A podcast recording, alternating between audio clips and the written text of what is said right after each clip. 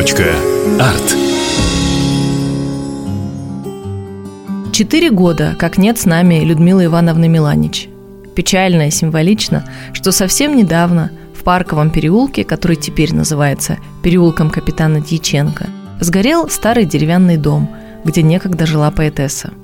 Это были действительно почтенные строения, покосившиеся, но все еще интересные с точки зрения архитектуры. Дай бог, не появятся на их месте громоздкие торговые центры.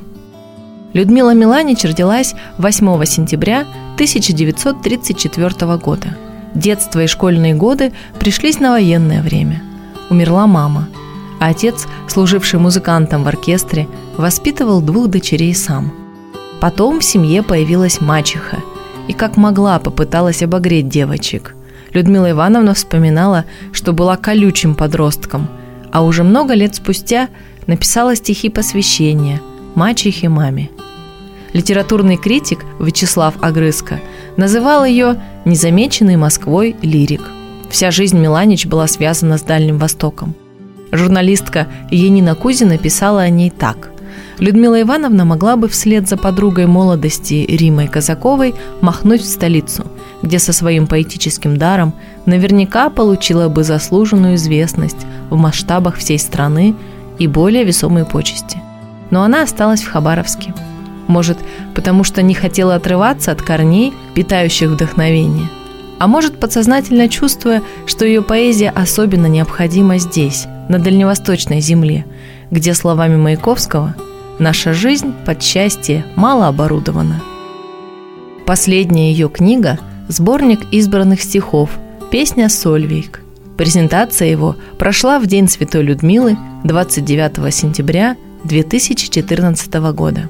На фото уже ушедший Александр Лепетухин, старые любимые лица. Хорошее дело фотография. Вот в Градековском музее, куда с детства бегала Людмила играть, а потом бродить по залам – хранится редкая монета – дар поэтессы. Откуда эта монета, уже непонятно. Старинная. Людмила Миланич отдала ее музею, как и несколько старых фотографий, мол, там нужнее, да и пусть все видят, нечего же им пылиться в шкафу. Все очень связано в нашей жизни. Музей, старые фото, музыка, память, творчество. Много лет Людмила Миланич отдала краевому радио – она вела несколько программ, но одна, «Робинзон по пятницам», стала просто удивительным явлением. Эфиры сводили вместе людей. Они обменивались вещами, решали проблемы, находили друг друга. А когда объявляли сбор, например, для малоимущих, слушатели приносили в дом радио целые мешки – Людмила Миланич рассказывала, что иногда по праздникам ей звонили слушатели, которые 10-15 лет назад были участниками программы. Еще один период жизни тесно связан с Краевым театром драмы. Ну и, конечно, много лет с журналом «Дальний Восток». Памятная запись гласит «Поэзия и музыка бессмертны, как память родных». Мы сегодня вспоминали Людмилу Ивановну Миланич, поэта, журналиста, дальневосточника. Вообще, как говорить о поэте?